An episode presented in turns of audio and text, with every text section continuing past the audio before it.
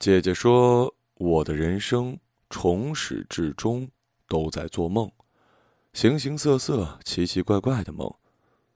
但和他在一起，却是我怎么都没梦到的。那时的他还是一个执意要来当义工的小男生，两次报名终于被我录取。二零一一年夏日的傍晚，稻城此时的温度已然让我穿上了毛衣。走进院子，格桑花这种其实在很多地方被叫做扫帚梅而莫名变得很红很文艺的植物，肆无忌惮地盛开着，长得跟人一样高。小萌从酒吧帘子里探出头来：“菲菲姐，是你啊？哟，帅小伙嘿，好好干，掌柜不会亏待你的。”他不好意思咧嘴笑了，透着大一男生的阳光和青涩。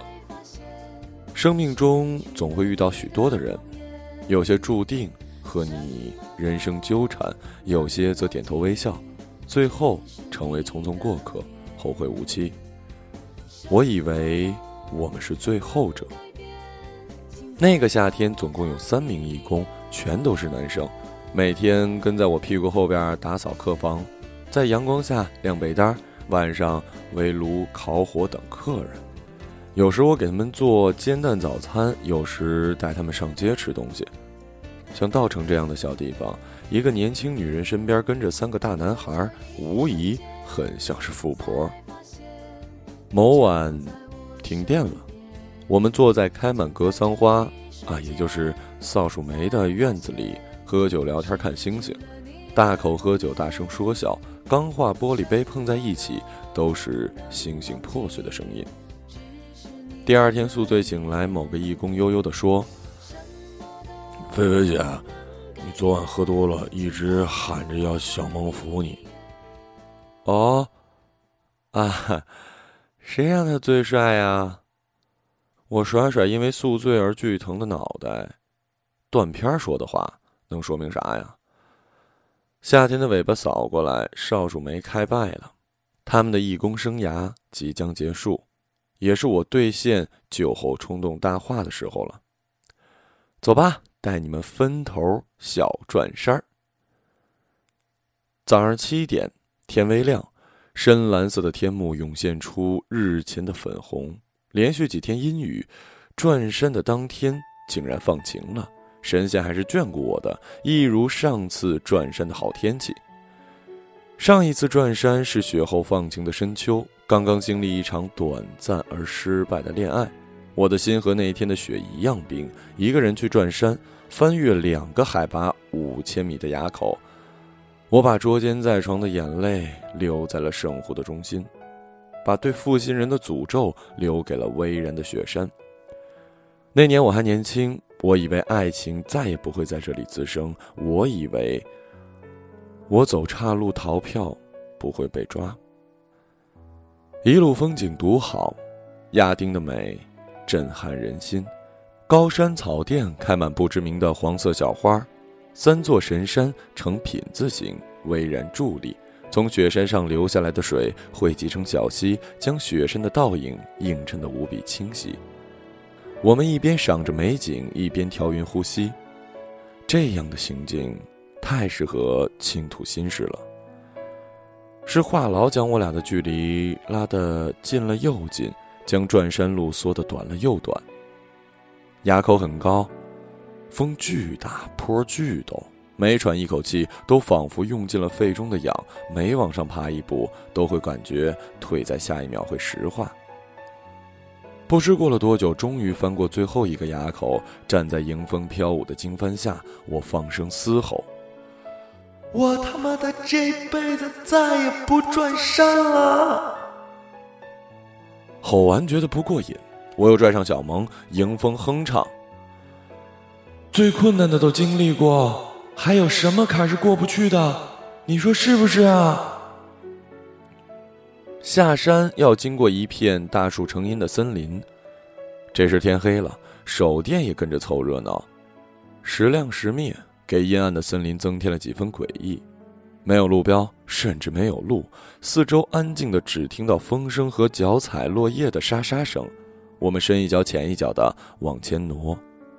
不知何时，他开始走在我的前头，打开那只不合作的手电，叫我用手牵着他的衣角走。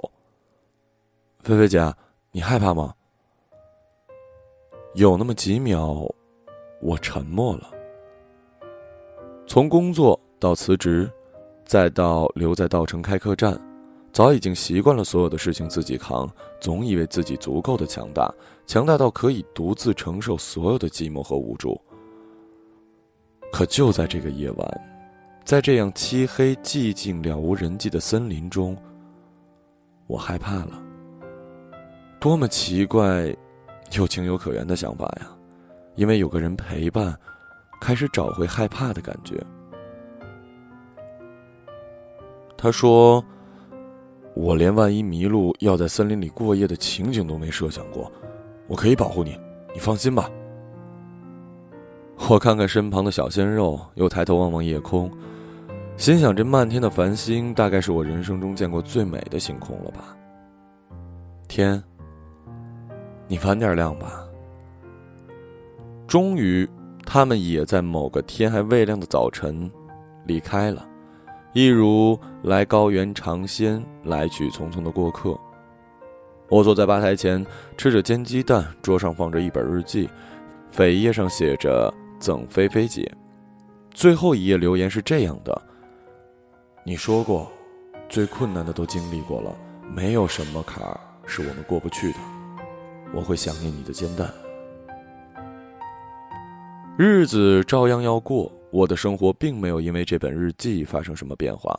唯一的变化大概是，我和他从 QQ 群的聊天渐渐变成了两个人的单独聊天。”十月一号，马克一下。国庆是稻城游人最多的节日，大家都惦记着万亩金黄的杨树林和白雪覆盖的圣洁神山。忙碌了一天，恨不得沾枕头就着的我，却鬼使神差的和小萌聊起了 QQ。你困了吗？我不困，你呢？我也不困。我们就在这样的对话中持续了通宵。当清晨的第一缕阳光照进房间，我终于疲惫的闭上了眼睛，脑子里却只记得他说：“我想好了。”二零一四年夏，我们在一起快三年了。此时的我依旧开着客栈，不同的是，从稻城开到了大理，在新花还没有在陆放之前。此时的他。已经从医学院新生变成了某医院的实习生了。我们经历过十四次的相聚和分别。曾经，他为了去稻城看我，从安徽辗转坐了几天几夜的车，沿着三幺八川藏线，在我看过夕阳的纳木错湖边驻足，在我眺望过雪山的波密停留，跨越千山万水，我们的足迹终于在不同的时间与相同的空间重叠交映。他离开的那天下着雨，天未亮，我们微笑道别，说好下次再见。一转身，雨滴落进我的眼里，又从他的眼睛里落下。他说那天感觉把二十年的眼泪重新流了一遍。他说那天多想路塌方，车停滞，这样就不必分别。真他妈活活的把我给煽哭了。曾经我为了去看他。住在离学校不远的小套间里，每天洗衣做饭等他放学，我们一起吃饭、看美剧、一起散步。对别人来说再普通不过的居家生活，却足以珍贵到，叫我们把一个月过成了一生，耳鬓厮磨。我们在大理的洱海畔，骑车、相拥、亲吻；我们在城市的电影院看电影；我们在路边烧烤摊喝啤酒聊天儿。吃宇宙无敌好吃到爆炸的烤鸡爪。年龄的鸿沟在旁人眼里成为不可饶恕的枷锁，结果，在我们之间开出了没有边际的小花。三年的飞机票、火车票、汽车票塞满了整整一盒，却在某个我去看望他的傍晚吵了一场元气大伤的架，仅仅因为他没有带我去公园。我赌气一个人跑到公园，坐到了天黑，感觉全世界都与我为敌，感觉爱情真的成了生活的屁。三年来的艰辛和付出都成了我伤心的源头，越想越委屈，终于失声痛哭了起来。回到大理，我开始陷入后年轻人的忧伤。曾经那个听说我长痘就给我寄紫麦片的他，那个叮嘱我别太累，希望能替我分担辛劳的他，那个说对我好到让我没时间想其他人的他，如今连公园都懒得陪我一起去了。是时间改变了彼此，还是我们终究要败给聚少离多的异地恋呢？时隔几天，突然收到他的一条微信：“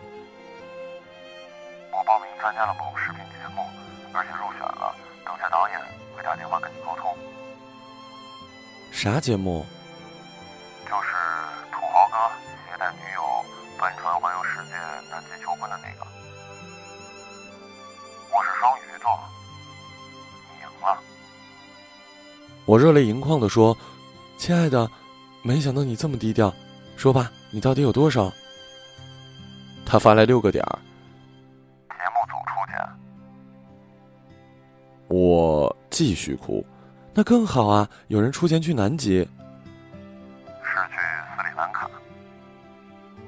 在斯里兰卡，虽然仅仅五天，但各种白吃白喝，还有眼花缭乱、心尖直颤的极限运动。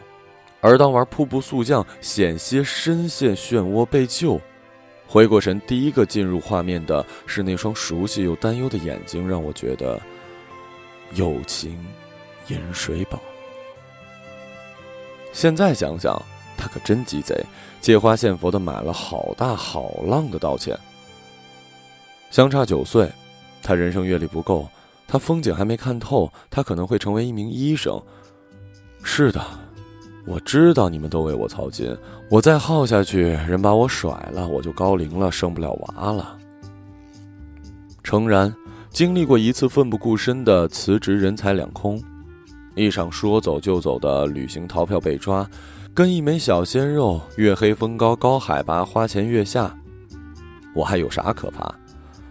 我们的开始可能就是那句“我想好了”，又或者在他送我笔记本的时候，他说别害怕的时候，在我喝多了喊着要小萌扶我的时候，就开始了。我仿佛又看见了那个阳光下冲我咧嘴傻笑的少年。他一直站在高原的风中。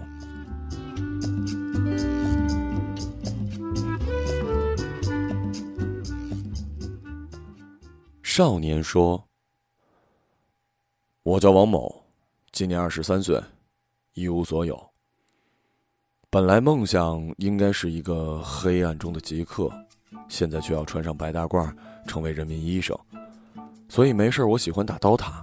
哦，对了。”我还有一个比我大九岁的女朋友。关于我俩的相遇，已经在不同的场合讲了八百次不止。说到后来，我都要渲染一下场景，以证明它曾经真的发生过。记得那年大一暑假，被人吊打了一个学期之后，我像无数的 loser 一样，迫不及待的想把自己扔出去，一定要是一个与世隔绝的地方。那时候的稻城还没那么多人，而我已经关注了他很久。就这样，开始了一个人的旅行。从学校到稻城的一路颠簸，让我有些淡忘了。之后去过很多地方，也记不得了。就像看不见的城市里说，记忆也是累赘，它会把各种标记翻来覆去的，以恳求城市的存在。而我就像生活在混沌中的二维生物。树叶一样的轻，别人说这是没有信仰的表现。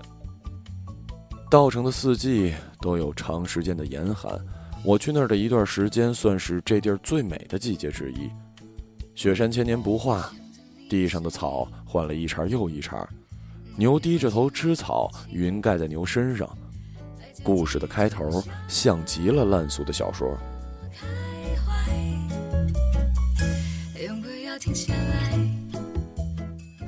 稻城那么多家客栈，我为什么会去问了你那间？其实是我蹭着要留在他店里当义工的。我叫她菲菲姐，她叫我小萌。每日的生活倒不忙碌，我除了跟在她屁股后面干些琐事外，还有很长的时间用来发呆。院子里有许多的格桑花，不远处就能看到雪山。我很喜欢雪山，虽然那是我第一次看到。这样闲散的日子一直持续着，大家也慢慢的熟络起来。我很享受这样的生活，有时候还会有种现世安稳的错觉。我很喜欢吃他做的饭菜，就像艾文阳光下晒过的被单儿。他对我很好，比对其他人要好，这肯定不是错觉。后来他说是因为我长得仙，我知道他从不对我说谎的。几次宿醉之后，发现归期已尽，他决定临走前带我去转山。我知道他是为了抛开曾经的执念，我突然觉得自己也是。转山那天，天空湛蓝，涧水万年静自流，雪山上的雾气浓得化不开。走到亚丁的阳光里，心情也少了要离别的伤感。只是和你们想的一样，这回又和烂俗的小说撞车了。准确的说，是我们要下山的时候迷路了。那时候天已经黑了，我俩的体力都已经消耗的差不多，风慢慢大起来，吹得有些让人发怵。他开始靠着我走，我让他拉着我的衣服。黑暗中的他显得格外的小巧，我觉得那时候他需要保护，只是他现在应该都不知道吧。其实我当时也很害怕，为了不让他那么恐惧，我一直在找话说，找歌唱。大家虽说整日彼此说笑，其实各怀心事，只有黑夜的浓度能稀释这些。那天晚上我们一路说了很多，他说了很多过去的故事，像漫天星星一闪一闪，第二天就不见了。当时我想给他背首诗，想来想去，只想起那句：“即使你穿上天空的衣裳，我也要解开那些星星的纽扣。”最后怕被他喊抓流氓，没敢说出来。耿耿星河，玉树天。之后的一切仿佛是顺理成章。那晚我们安全的回到了驻地儿，之后我离开了，再之后，我们恋爱了。那是个十一，我一直隐忍着没敢告诉身边的朋友，无法想象作为一个热爱刀塔的男人，忍住了与队友分享找到女朋友的喜悦。我无比慎重的反复思量这件事儿，直到十月七号给朋友打了个电话。哎，以前那老板娘现在可粘上我了，你说我是上呢还是不上呢？上呗，说不定这回就不被吊打了。那要是真上了，会不会不太好啊？他比我大九岁呢。我觉得呢，你要是想着玩玩，就放过人家姑娘吧。要是冲着结婚去，就……哎，我肯定是认真的。其实我们十一那天就决定在一起了。妈的！被人支持总是美好的事儿，即使不太礼貌。从那以后，我们开始乐此不疲的收集那些女方比男方年纪大的爱情故事。慢慢的，周围的朋友也接受了我有一个比我大很多的女朋友的事儿。室友对我的时常消失见怪不怪。寒暑假我去看他，客栈淡季他来看我。飞机的轰鸣声贯穿了四季的流转，有时看着飞机从头顶飞过，我总会想象着那些系着安全带的乘客，有的在读东西，有的在盯着地面看。就这样，我每天在学校里吊儿郎当，他继续当他的老板娘，日子好像往好的方向发展。只是当时不知道时间的流逝会带走很多东西，就像我们觉得爱情不朽，可却不知道上面的灰尘很厚。分开时，我们过着各自的生活；在一起，就彼此融合，像极了一个周而复始的化学反应，生成了爱，也生成了争执。我总说他的想法不切实际，他总说我没有勇气。像大多数异地恋一样，我们经常会因为一些小事而争吵起来，我总把他弄哭。其实我心里也不好受。他一次次埋怨我不给他弹琴唱歌，不再跟他腻腻歪歪。想来想去，我没有什么可以埋怨他的。这时候，我总会想起当初搜集的那些爱情故事。我想起他跟我说过里尔克和莎乐美的故事。故事里的莎乐美比里尔克大十四岁。里尔克会把信寄到弗洛伊德家里，收信人写的是莎乐美。后来里尔克先于莎乐美去世，他从不缺人爱，却从此少了一个为他写诗的人。那之后，我也会接到他写给我的信，琐琐碎碎的。再后来，我去了医院实习，他把客栈搬到了大理。彼此终日的忙碌，我们留给对方的时间越来越少。有天中午下班，我在回家的路上刷微博，看到了某电视节目的招募启事，抱着试试看的心理报了名。当天下午就收到了录取信息，他的声音好似露出了那年刚见面的笑。之后就各种兴奋，能去斯里兰卡录制，就像玩刀塔，终于有了机会出国打比赛。我们一个月内见了好几次面，一起静静等待了很多天。我以为我们的关系会因此缓和，只是回到现实，又好似回到了混沌之中，依旧争执不断。